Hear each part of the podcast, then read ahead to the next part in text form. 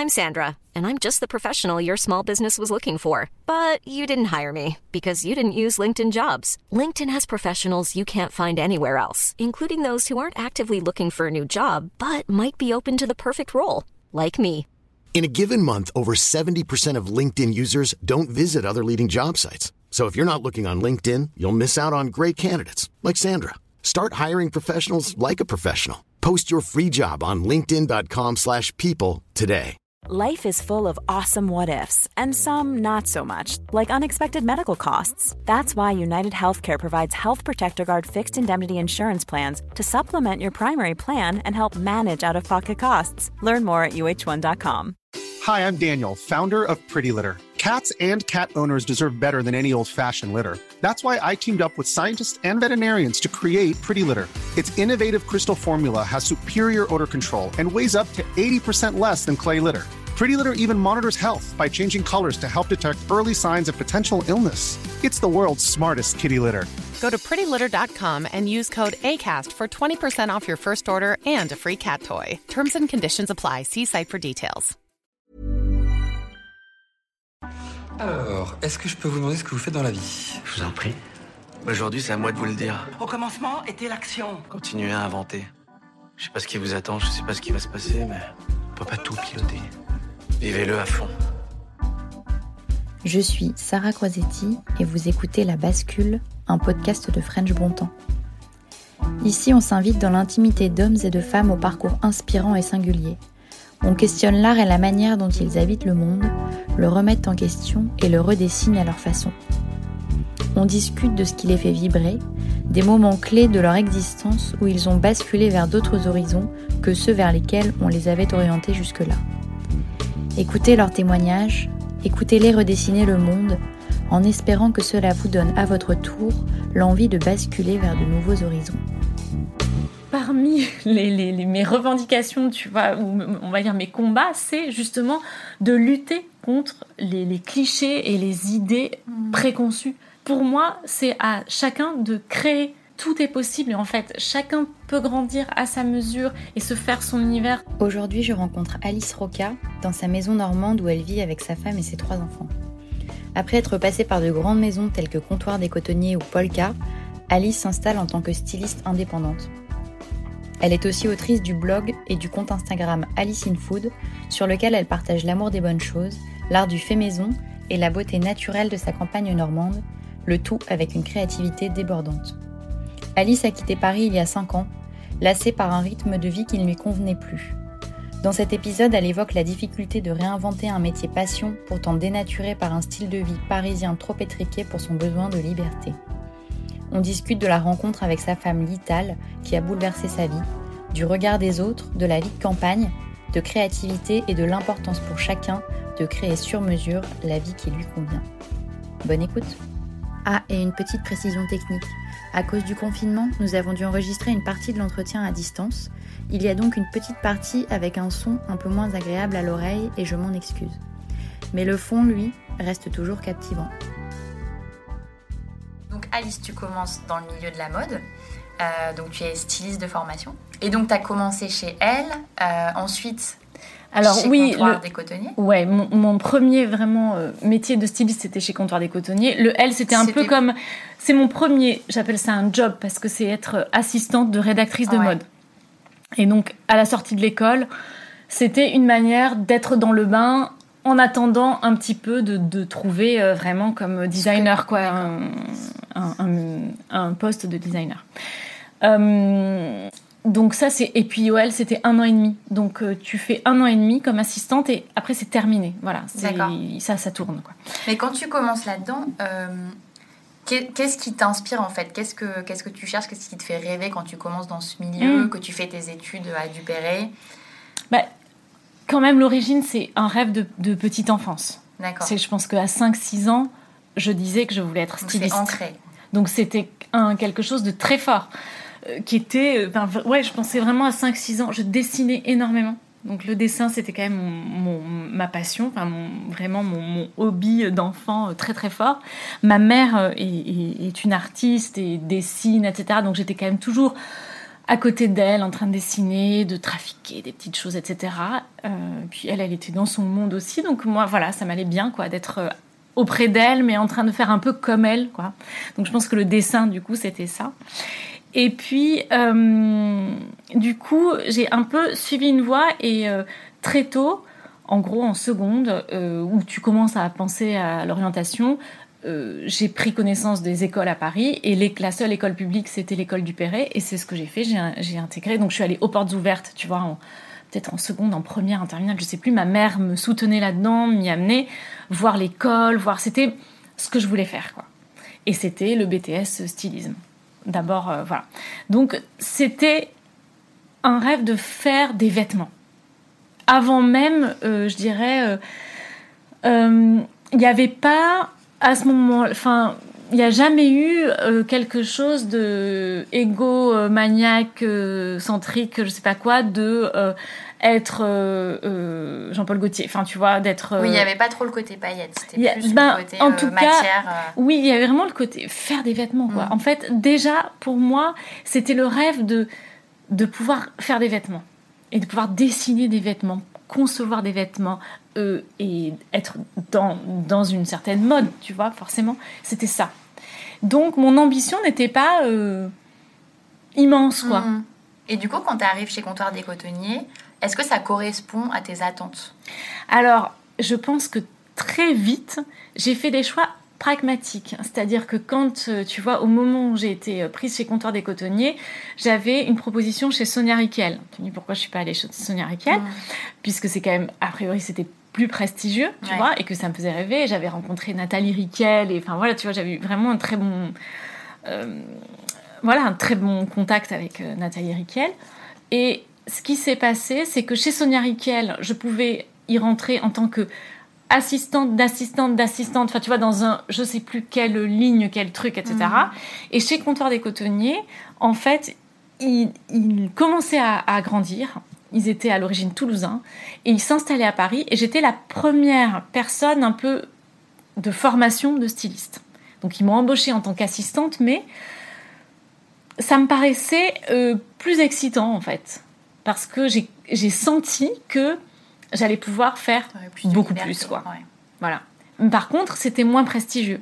Donc, si tu veux, dès le début, j'ai fait un choix qui n'était pas un choix d'avoir le CV luxe, en gros, qui est dans la mode vraiment un sésame, tu vois. C'est-à-dire qu'une fois que si tu as fait Sonia Rykiel, qu'après tu vas chez Saint-Laurent et qu'après tu es chez Givenchy, tu vas partout. Enfin, tu vois, ça, en général, ça se découle et puis voilà. Donc moi, c'était tout de suite quelque chose de très... à l'époque, on appelle ça milieu de gamme. Donc des prix raisonnables, mais des vêtements qui étaient portés partout dans la rue, en fait. Donc tu vois, il y avait vraiment cet aspect-là qui était chouette. Tu voyais tes modèles, du coup, qui étaient portés... Tout le temps. Et c'est vrai que ça, c'était assez drôle. Et c'est ce qui se passe avec les marques comme ça qui sont contemporaines et qui sont accessibles, qui n'ont pas des marques de luxe, quoi, le prêt-à-porter comme ça. T'as vraiment le fait d'habiller des femmes qui, enfin, voilà, de tous les jours, tu vois, qui sont dans un rapport comme ça quotidien aux vêtements. Et donc là, tu y restes combien de temps ? Je pense que je suis restée 6 ans chez Comptoir des Cotonniers. Et ensuite, je suis partie chez Paul Ka. D'accord. Voilà. Bon, j'avais quand même fait le tour un peu chez Comptoir des Cotonniers. J'avais eu beaucoup de voilà, un essor et j'ai vraiment grandi et j'ai rencontré vraiment des gens super qui m'ont fait confiance et tout. Enfin, c'était vraiment une expérience professionnelle géniale, mais ça s'essoufflait un petit peu, quoi. Donc, il fallait, voilà, un petit peu passer à autre chose. Et là, j'ai eu une opportunité chez Paul Ka. Qui était super, qui était aussi une manière pour moi d'aller... Alors, c'était un peu plus luxe, pour le coup, tu vois, un peu plus haut de gamme. Ouais. Donc, c'était hyper intéressant. C'était génial aussi. Mais donc, jusqu'à présent, en gros, ton expérience, elle te satisfait, elle satisfait ta créativité, elle satisfait un peu l'idée que tu faisais. Je dirais que j'avais toujours l'impression que c'était pas exactement ça. Et plutôt, c'est-à-dire que chez Comptoir des Cotonniers, je me disais que je pourrais être dans une marque plus créative, où je pouvais plus m'exprimer.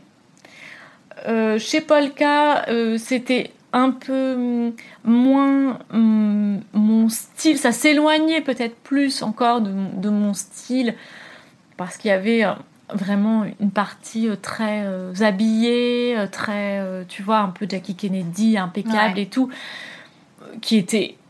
J'ai adoré faire ça, mais du coup, qui était assez loin de moi. Donc c'est pareil, je me disais que... tu vois, comme si à chaque fois, quand même, ma créativité était un peu étouffée. D'accord. En faisant, en ayant quand même, je dirais, une aisance et des facilités, c'est-à-dire que c'était facile et très agréable, tu vois, de faire ce métier, mais en me disant, bon, ça me pousse pas beaucoup dans mes retranchements, quoi. Voilà. Ah, il y a eu des moments comme ça, tu vois, surtout chez Paul Ka, peut-être, d'ailleurs, mais... Voilà, c'était, tu vois, ça manquait un petit peu. Et je dirais quand même ça assez vite, le fait d'être au bureau, quoi. Et ça, je l'ai ressenti très fort chez Paul Ka parce qu'on ne bougeait pas du tout. Ah ouais. Ouais, c'était vraiment... Chez Comptoir des Cotonniers, je voyageais beaucoup. Entre les voyages shopping à l'époque, les voyages dans les usines, etc. En fait, j'ai calculé, je partais au moins une fois par mois. Mais c'était, tu vois, à Tokyo, à New York, à Los Angeles, en Italie, en Chine, en Turquie. Enfin, tu vois, vraiment beaucoup de pays. C'était presque trop, mais du coup, ça cassait un peu le rythme du bureau. Et chez Paul Ka, on ne bougeait pas. Et ça, je me sentais un peu enfermée dans ça, dans ce modèle de salariat, en fait, classique, quoi. Je rêvais d'indépendance. Donc d'être en freelance, mais on va dire que je n'avais pas le... À ce moment-là, je ne sais pas si on peut parler de courage, mais en tout cas, oui, de lâcher un si grand confort pour l'inconnu. Donc ça me paraissait impossible.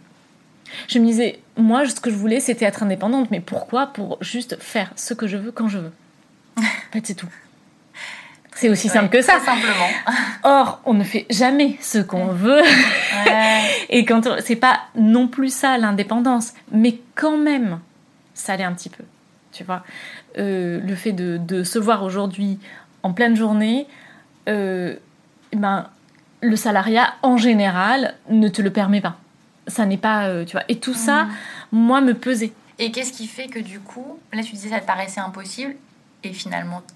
Et bien finalement, t'es indépendante aujourd'hui. Ouais, tout à fait. Styliste indépendante. Ouais.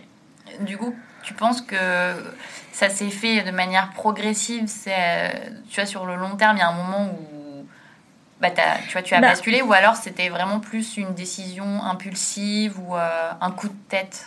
Alors c'est un peu moitié-moitié, parce qu'il y a un peu un effet coup de tête dans le fait de décider de venir habiter ici, donc d'acheter cette maison qui est donc la maison qui appartenait à ma belle-mère. En Normandie. Voilà, en Normandie, tout à fait. Qui était la maison d'enfance de Lital, de ma femme. Ça a été un peu un coup de tête, dans le sens où, voilà, on venait ici le week-end.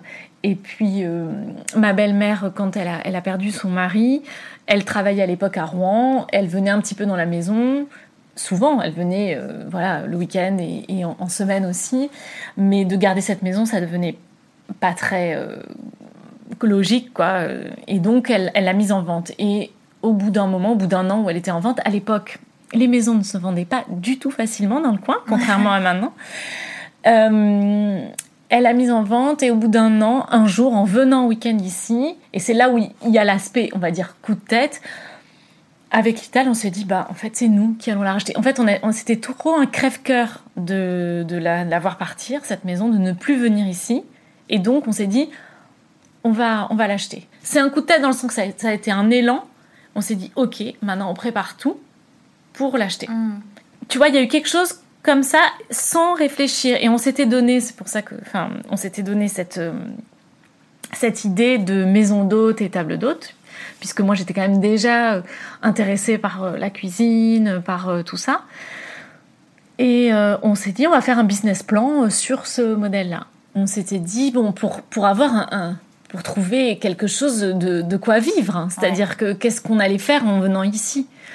Et en fait, très rapidement, moi, j'avais un petit parachute, hein, j'ai eu le chômage. D'accord. Donc, un an, du coup. 2 ans. 2 ans, d'accord. C'était 2 ans. Ça passe très vite, hein, en fait. D'expérience, ça passe très très vite. Mais néanmoins, j'ai eu ça. Donc, j'étais pas dans l'urgence. Et je m'étais dit, je vais réfléchir. Et la raison pour laquelle nous n'avons finalement pas fait cette maison d'hôte, qui demandait beaucoup de travaux, hein, parce qu'aujourd'hui, une maison d'hôte, table d'hôte, une maison d'hôte, chaque chambre doit avoir sa salle de bain. Enfin, la maison n'est pas configurée de cette manière-là. Donc, ça demandait un gros investissement financier. Et moi, j'ai eu vraiment une espèce de déclic. Hein. J'ai dit, non, mais en fait, on va partir de Paris. Donc, ça va changer énormément notre quotidien.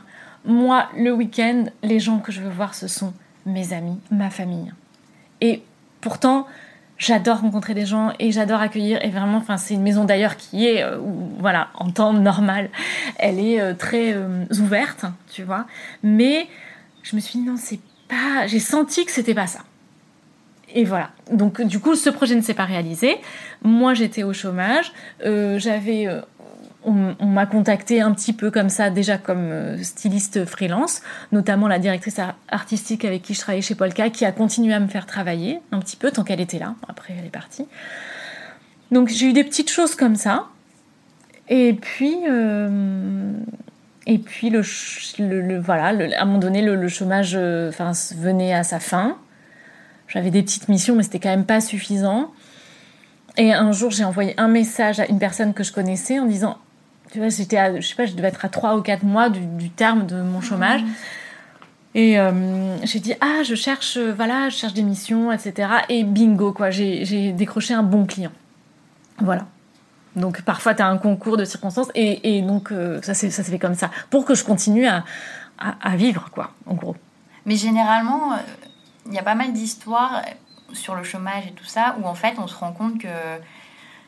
Comme par hasard, ça arrive, les choses arrivent à la fin du chômage, mais parce qu'il y a aussi une forme de stress et de on se bouge plus à l'approche du terme. Tout à fait. Et donc, ça a peut-être aussi été ton cas. J'imagine qu'au début, c'était préoccupée par ça. En fait, au début, même, je n'avais plus envie de travailler dans la mode. Pour plusieurs raisons. C'est-à-dire que moi, je me voyais très bien cuisiner, jardiner, m'occuper de mes enfants. Voilà, quoi, mais avec quand même mes intérêts, quoi, de culturels, etc., garder mes espaces, mais c'est possible, hein. Je suis capable de ça sans problème, dans le sens où, tu vois, j'ai pas besoin, socialement même, de me dire qu'il me faut un job, je sais pas quoi, etc. Mais en fait, t'as l'injonction, t'as le besoin financier qui est là, matériel. Après, ça aussi, c'est discutable, hein, tu vois. Pourquoi, tu vois, cette maison, elle est très grande. Pourquoi maintenant? Je dis vraiment parce qu'on est quand même loin de Paris, donc on peut accueillir les copains. Donc, à un moment donné, je me suis posé ça aussi comme question. Je me suis dit, pourquoi on achète une aussi grande maison? Je me suis dit, mais si on part de Paris et qu'on ne peut pas recevoir, mais on va mourir. Pour moi, c'était pas possible. Donc, ça se justifie comme ça. Mais c'est pas très écologique. Or, ce sont des notions qui sont importantes pour moi, mais qui sont contradictoires et que je justifie pour, en l'occurrence, pour le lien social, par exemple, et pour les amitiés et la famille, etc. Mais moi, je pouvais rester sans tu vois, je pense que vraiment, c'est pour ça que je dis que ça passe vite, parce que vraiment, et surtout, tu te dis, quand tu vas avoir 2 ans, tu as l'impression que c'est énorme, 2 ans, et tu te dis, mais je vais avoir le temps de réfléchir, etc. Inconsciemment, il y a un travail qui se fait, clairement. Mais moi, je n'ai pas fait un vrai travail de business plan, de me dire je vais faire ça et je vais avoir tel client et telle mission, etc. Les choses se sont enchaînées un peu comme ça. Voilà. Mais ça, c'est intéressant aussi parce que ça montre que tu peux pas tout planifier. Tu peux pas tout prévoir à l'avance et qu'il y aura forcément... Il y a un moment, il va falloir sauter dans le vide d'une manière ou d'une autre. Oui. Tu ne pourras pas sauter d'une zone de confort à une autre. Tout à fait. Et on est passé, vraiment, tu vois, on est passé par des moments vraiment financièrement difficiles. En ce moment, par exemple, ce n'est pas le cas. Mais je sais que ça peut revenir parce que je suis indépendante, qu'on est d'ailleurs toutes les deux indépendantes. Et en fait, le fait d'avoir vécu ça, par exemple, donc ce moment où... Pour la première fois, moi, j'étais je me suis sentie très gâtée, tu vois, c'est-à-dire que j'ai eu des bons métiers, des bons postes, j'ai pu grandir dans ces postes, je me suis sentie très gâtée. Et quand tu passes après ça par un moment où vraiment très difficile financièrement, je pense que c'est hyper bien, je pense que c'est tu vois, que c'est nécessaire. Mais ça t'est arrivé de douter, du coup ? De douter de tes choix ? Je pense, oui, ça a dû m'arriver. Ça a dû m'arriver parce que forcément, tu vois, moi aujourd'hui, je prends pas un boulot à plein temps à Paris et j'ai eu des propositions comme ça, alléchantes, tu vois, de postes quand... Qui sont à Paris à plein temps, où tu te dis, ah bah oui, bah voilà, je serai à Paris, je ferai ça. Mais aujourd'hui, maintenant, c'est loin de ma pensée, c'est très loin de moi, parce que j'ai quand même, à la fois, si tu veux, réussi à trouver cet équilibre, donc à faire mon métier, que j'aime quand même toujours, malgré tout, il me colle un peu à la peau, c'est-à-dire que je l'ai un peu rejeté au moment, parce que tu peux saturer aussi à certains moments de ta vie, mais c'est un métier que j'adore, quoi. Donc, ça m'a permis de le maintenir, de le faire un peu à mon rythme et par ailleurs de développer toute la partie art de vivre et cuisine avec mon site et avec mon compte Instagram, tu vois. Donc voilà, aujourd'hui, c'est plutôt que ça me fait trop de choses et que maintenant, tu vois, c'est comment balancer entre les deux, comment trouver l'équilibre, etc. Voilà. Mais du coup, si c'était à refaire pour l'instant, tu referais de la même façon? Oh, peut-être pas exactement pareil, mais en tout cas, on l'a évoqué tout à l'heure, il y a cette prise de risque. Mm. Elle est là. C'est-à-dire que clairement, moi, le jour où j'ai appelé mes parents en leur disant que je quittais mon poste chez Paul Ka, c'était compliqué pour mes parents de comprendre ça. Parce que quand on est parent, on a envie de la sécurité pour son enfant, tout simplement. Donc, c'était qu'est-ce que tu vas faire ? Voilà. Bon, ça, c'est une chose, tu vois. Donc, la prise de risque, elle est quand même là. C'est drôle que tu dis ça parce que c'est un discours qui revient pas mal chez les gens que je rencontre. Et il y a même Maï Ua que j'interviewais qui me disait « Mais en fait, moi, quand j'ai justement pris, c'était une décision un peu similaire, elle dit « Mais j'en ai surtout pas parlé à mes parents. » C'est bien, ça j'aurais dû faire. Parce qu'elles savaient, en fait, elles savaient qu'ils allaient tout faire parce qu'ils sont mus par ce besoin de sécurité. Et donc, ils allaient tout faire pour qu'elles ne quittent pas ce poste prestigieux chez L'Oréal. Voilà, elle m'a dit, moi, j'ai surtout pris le soin de n'en parler à aucun de mes proches parce que c'était une décision qui m'appartenait. Ouais. C'est vrai. Alors ça, c'est très malin. Et moi, je pense que j'avais pas ce recul-là. Bon, il y a une raison matérielle quand même de déménager ici. Tu peux pas le faire discrètement. Hein. Tu pars de Paris quand même. Mais ceci dit, à l'époque, il y a 5 ans, et ça, c'est assez drôle de regarder ça maintenant avec... Forcément, ce qui se passe aujourd'hui, la pandémie, la manière de travailler qui sont quand même, tu vois, en train de bouger et de changer dans plein de domaines. Moi, vraiment, on m'a fait beaucoup de réflexions. Bon, il y a ceux qui vraiment le Parisien pur qui me disaient mais ah non, mais t'es sûr la campagne, bon ça va, c'est sympa, mais l'hiver, tu vois, bon, je ressens pas du tout ça. Ou alors ceux qui ont déjà vécu, qui en sont revenus. Alors ça, on m'a dit « Ah non, mais moi, j'ai habité... » Bah oui, moi j'ai habité à la campagne. Non mais attends, bon, la première année, tu tailles tes arbres. Oui, c'est sympa, taille, mais la deuxième année, t'en peux plus, tu vois. Et en fait, chacun a son vécu et sa manière. Et c'est tellement lié à ce que tu vois, à ce que tu crées autour. Donc, on m'a dit, alors, dans la mode, on m'a dit « Surtout, tu dis pas que t'habites à la campagne. » Ok, on m'a dit non mais tu penses que tu vas trouver les gens vont t'oublier, tu pourras plus travailler dans la mode, tu vas être voilà, en fait plein d'idées préconçues. Et moi en fait parmi mes revendications, tu vois, ou on va dire mes combats, c'est justement de lutter contre les clichés et les idées préconçues, parce que pour moi c'est à chacun de créer, tu vois, tu vois, c'est ce que je disais tout à l'heure, il y a de la place pour tout le monde et tout est possible. Et en fait, chacun peut grandir à sa mesure et se faire son univers, voilà. Et je crois sincèrement à ça. Et donc, la première chose, c'est d'être dans cet élan-là, tu vois. En revanche, je peux pas dire que j'avais un projet précis. Et aujourd'hui, Alice in Food, ça devient un projet plus précis. Mais pendant longtemps, j'avais des très bons amis, tu vois, des amis qui sont très bienveillants et qui sont de bons conseils, et d'ailleurs qui me conseillent aujourd'hui, tu vois, qui me donnent leur avis, et qui m'ont dit « Mais là, on ne comprend pas, Alice. Qu'est-ce que tu fais ? Qu'est-ce que tu fais ? Tu fais quoi ? Des recettes ? Tu veux vendre quoi ? En fait, ton but, c'est ça, parce qu'il y a un moment, tu vois, si ton objectif, c'est d'en faire quelque chose de professionnel, qu'est-ce que tu en fais ? Et par exemple, tu vois, moi, je n'ai pas réfléchi comme ça pour Alice in Food. Moi, ce que je trouve très mystérieux dans le business plan, c'est de prévoir. Exactement. En fait, je ne comprends pas ça, mais c'est vraiment... Pourtant, je sais que c'est possible et que tout le monde le fait. Mais clairement, voilà, moi, en gros, mon activité de styliste me permet de ne pas me confronter à ça, aujourd'hui.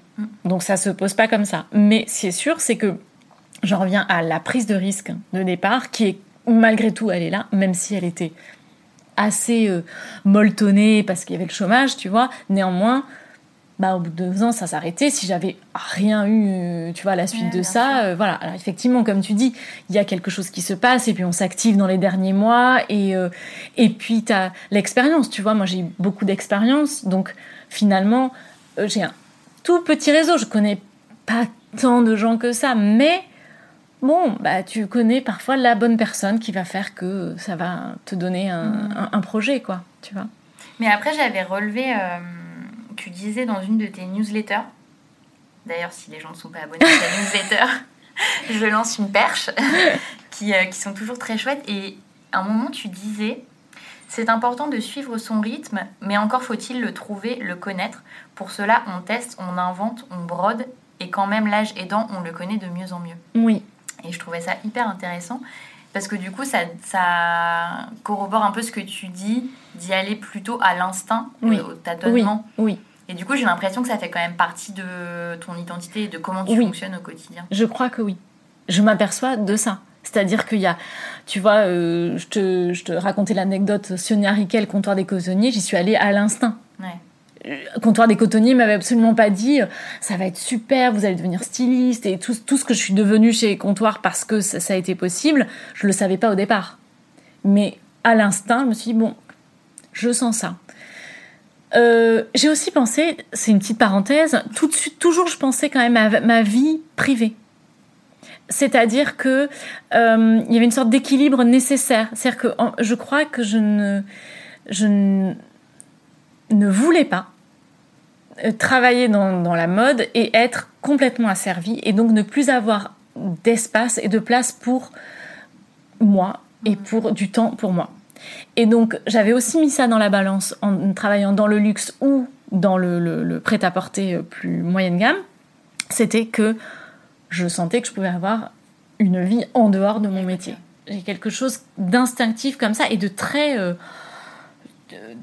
tourner vers ma vie, c'est ma vie intérieure, c'est ma vie familiale, c'est ma vie de couple, c'est ma vie culturelle, c'est tout ce qui fait que pour moi la vie elle est riche, elle est intéressante. Je peux pas me dire que je suis que dans le travail, que je suis que dans tu vois, dans un truc, quoi, c'est pas possible. Moi ce qui me plaît, c'est cette multiplicité, tu vois.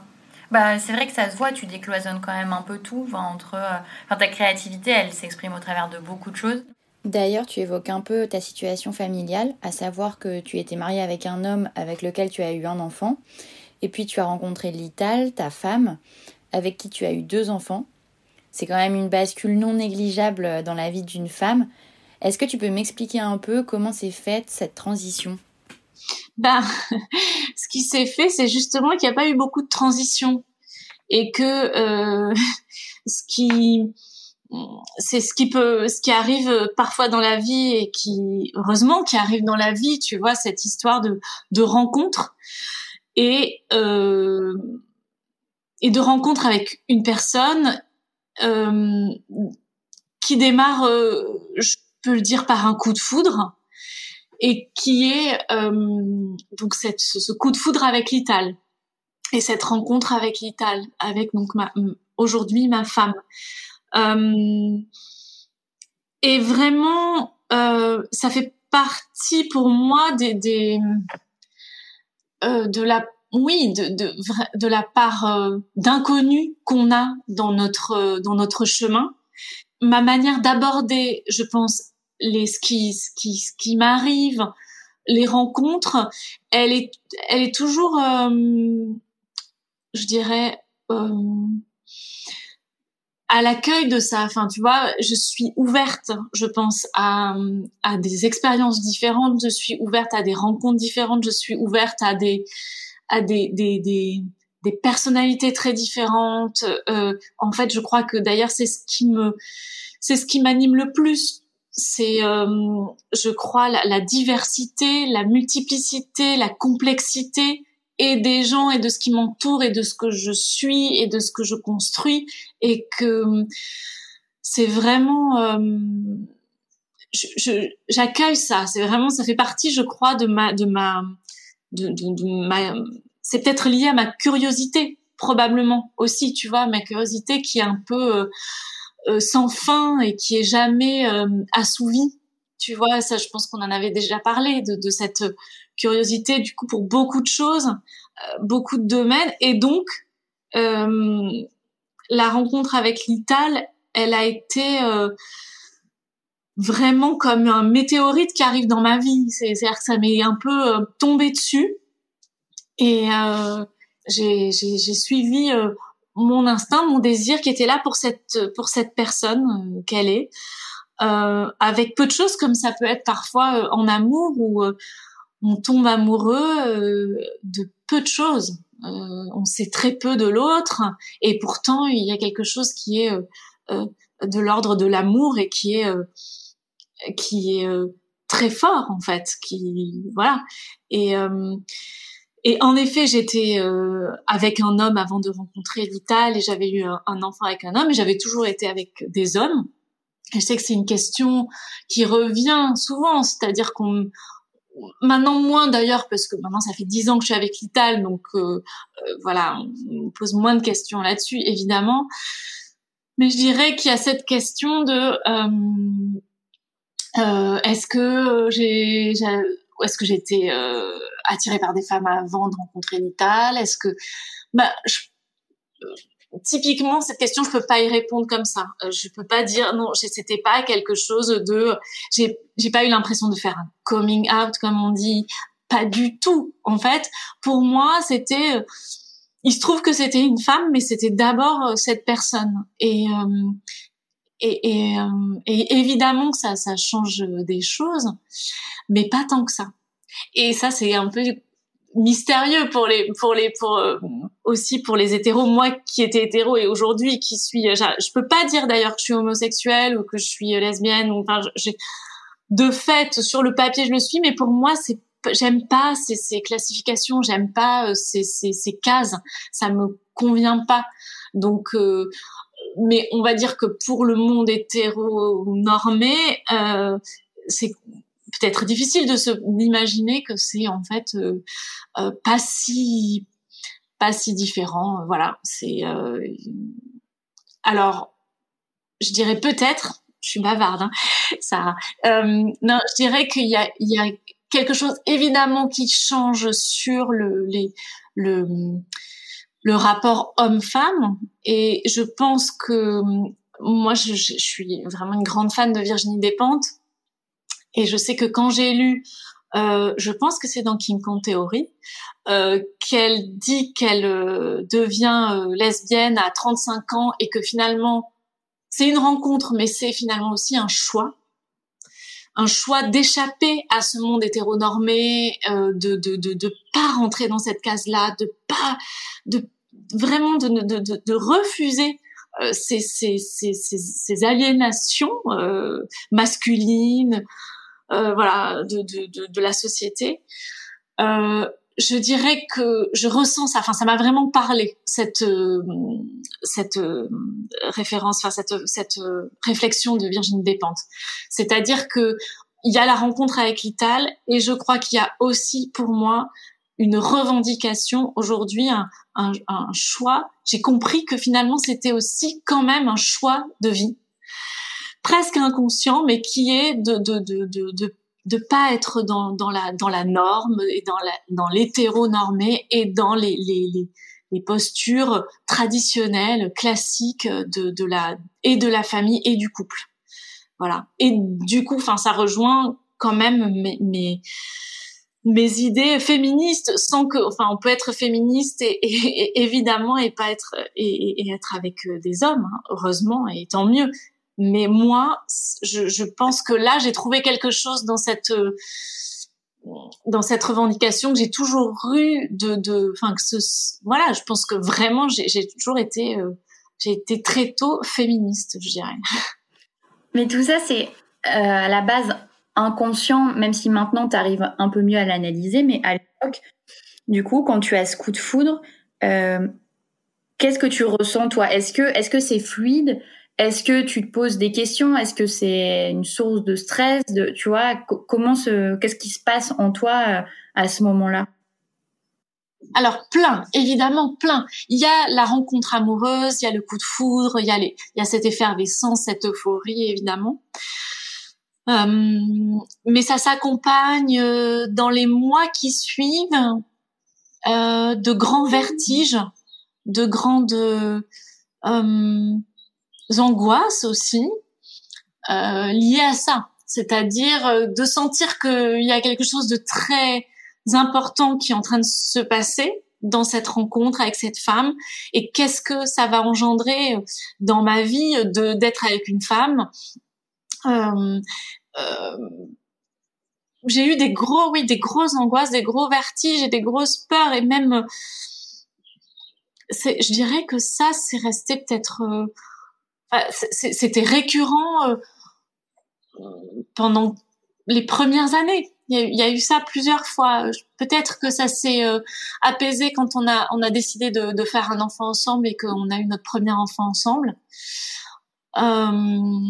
Mais oui, ça donnait toujours un vertige. J'ai du mal à le décrire exactement, en tout cas à dire de quoi il s'agit. Est-ce que c'est le regard de la société ? Je crois pas. Je pense que c'est plutôt la sensation de la peur de perdre quelque chose, en fait, dans le fait de pas être avec un homme. Et pas socialement. Je sais pas.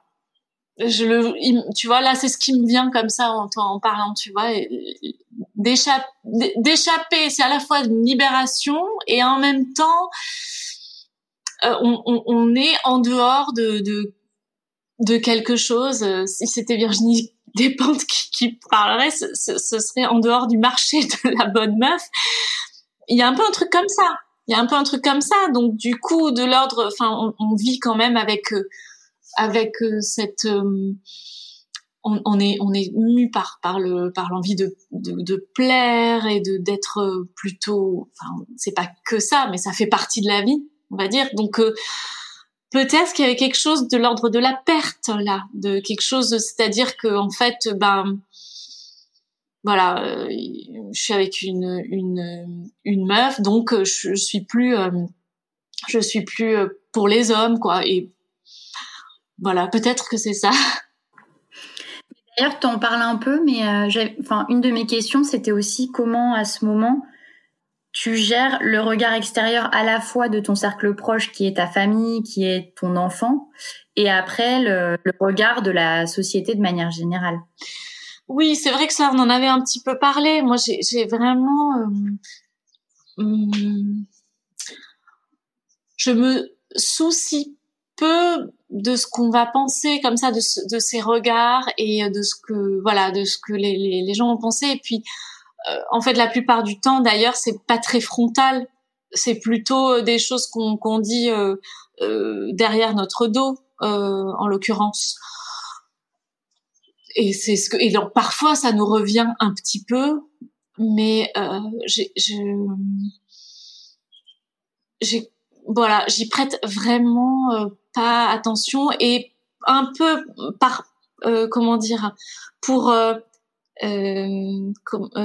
contrebalancer, mais en tout cas c'est pas non plus de la provocation, mais je fais exprès de dire toujours de parler de ma femme, et très vite tout de suite je dis ma femme, parce que c'est une manière pour moi de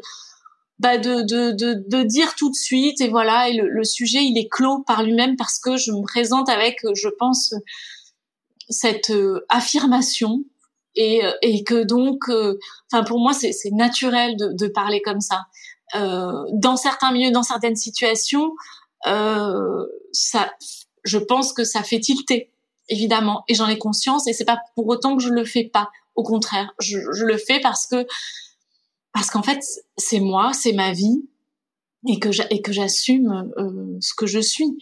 Et les autres, après, ils en font ce qu'ils en veulent. Mais je sais que ici, quand on habite ici la campagne, dans des milieux socioculturels qui sont clairement pas,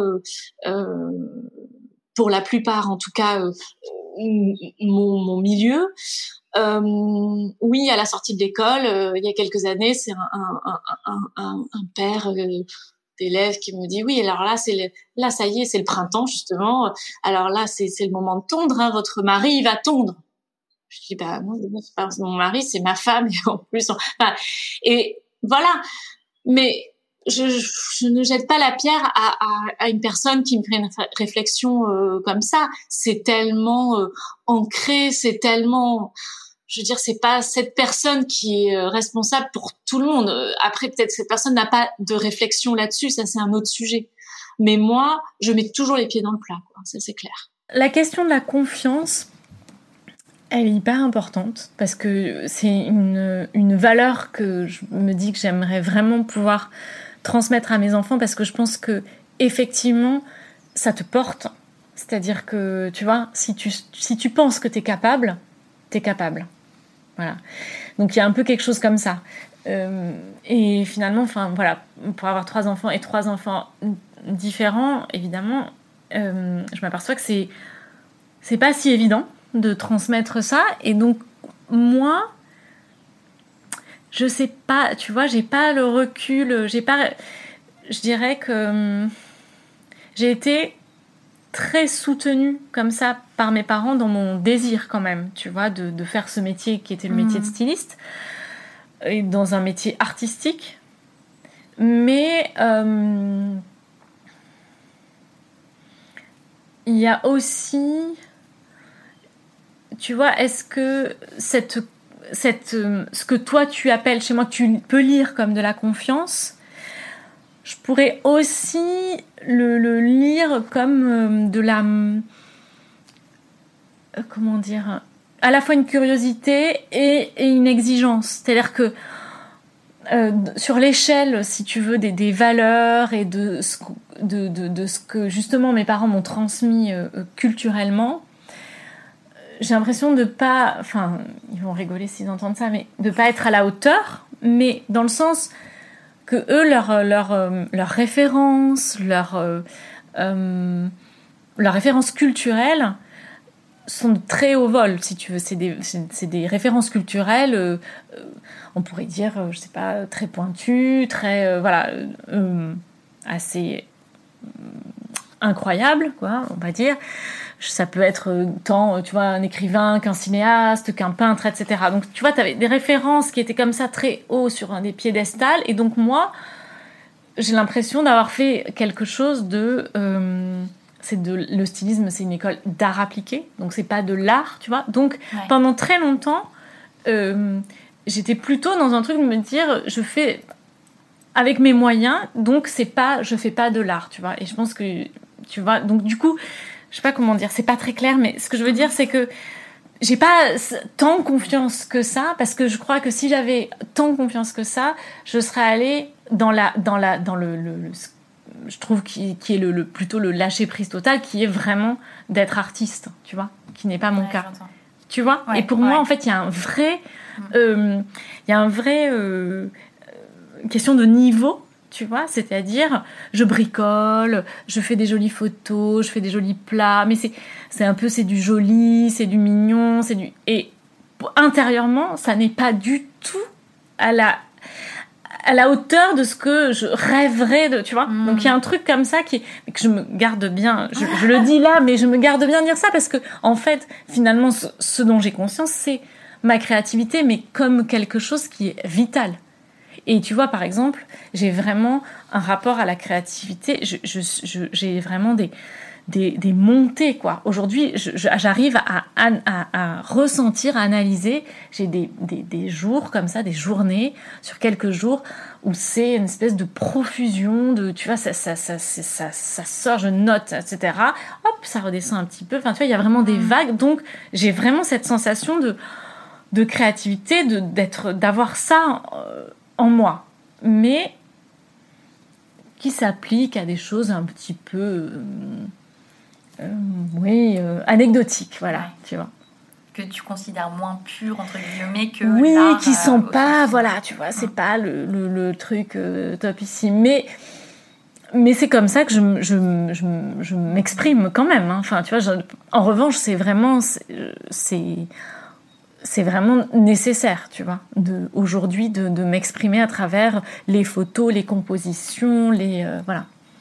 Mais tu parlais de références de tes parents. Est-ce que toi, il y a des choses, des gens, des livres qui t'inspirent ou qui te guident un peu au quotidien ?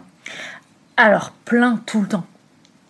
Et je peux te citer, évidemment, quelques artistes. Je peux te citer, tu vois, des gens qui sont très importants. C'est à la fois... Il y a un peu des mentors, enfin, tu vois, des personnes comme ça qui sont des espèces de repères et qui m'ont...